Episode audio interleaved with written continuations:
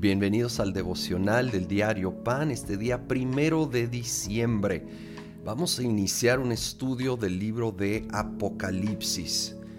Quiero ir desde el principio, capítulo 1, versículo 1. Esta es la revelación de Jesucristo, que Dios le dio para mostrar a sus siervos lo que sin demora tiene que suceder. Jesucristo envió a su ángel para dar a conocer la revelación a su siervo Juan, quien por su parte da fe de la verdad, escribiendo todo lo que vio, a saber, la palabra de Dios y el testimonio de Jesucristo. Y fíjate en el 3, dichoso el que lee y dichosos los que escuchan las palabras de este mensaje profético y hacen caso de lo que aquí está escrito, porque el tiempo de su cumplimiento está cerca.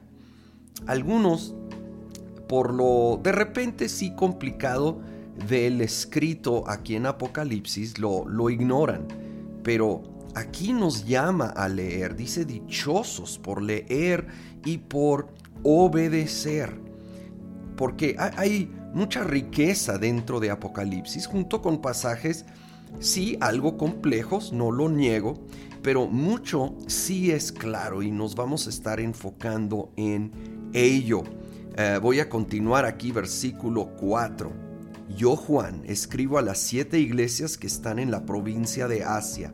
Gracia y paz a ustedes de parte de aquel que es y que era y que ha de venir, y de parte de los 7 espíritus que están delante de su trono, y de parte de Jesucristo, el testigo fiel, el primogénito de la resurrección, el soberano de los reyes de la tierra, al que nos ama y que por su sangre nos ha librado de nuestros pecados, al que ha hecho de nosotros un reino de sacerdotes al servicio de Dios su Padre.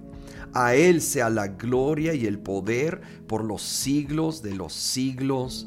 Amén.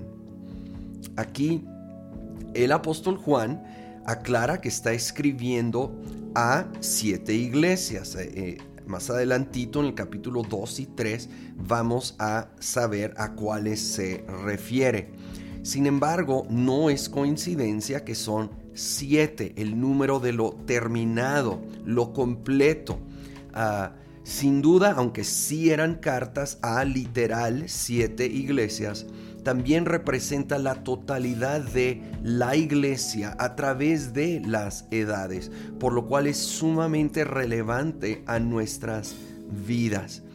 Y hace esta gran declaración: al que nos ama, el que por su sangre nos ha librado de los pecados, al que nos ha hecho a nosotros sacerdotes en su reino.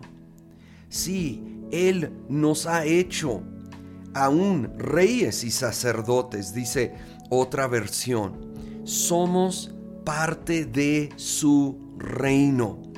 Y Él va a empezar a describir aspectos de su reino, algunos incomprensibles quizá en este momento para nosotros, pero lo primordial es que nos ha hecho reyes y sacerdotes, parte integral de su reino, aquel que nos ama tanto que nos ha perdonado y librado de todo pecado por su sangre en la cruz.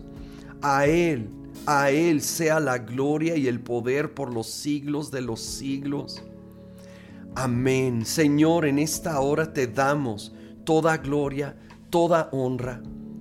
Sea a ti, Señor. Gracias que tú reinas sobre todos los reinos, los imperios, los tiempos, las épocas.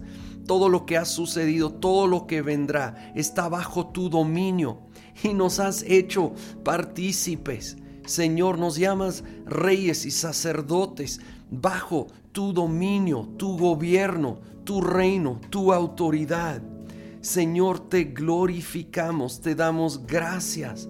Ayúdanos a entender más y más de estas palabras que tú revelaste a Juan, Señor, para ponerlas en práctica, Señor, y sobre todas las cosas, que a ti sea la gloria y el poder por los siglos de los siglos, y que nosotros podamos, oh Señor, siempre recordar que tú reinas en tiempos difíciles y oscuros. Tú reinas A ti sea la gloria y el poder por los siglos de los siglos. Amén.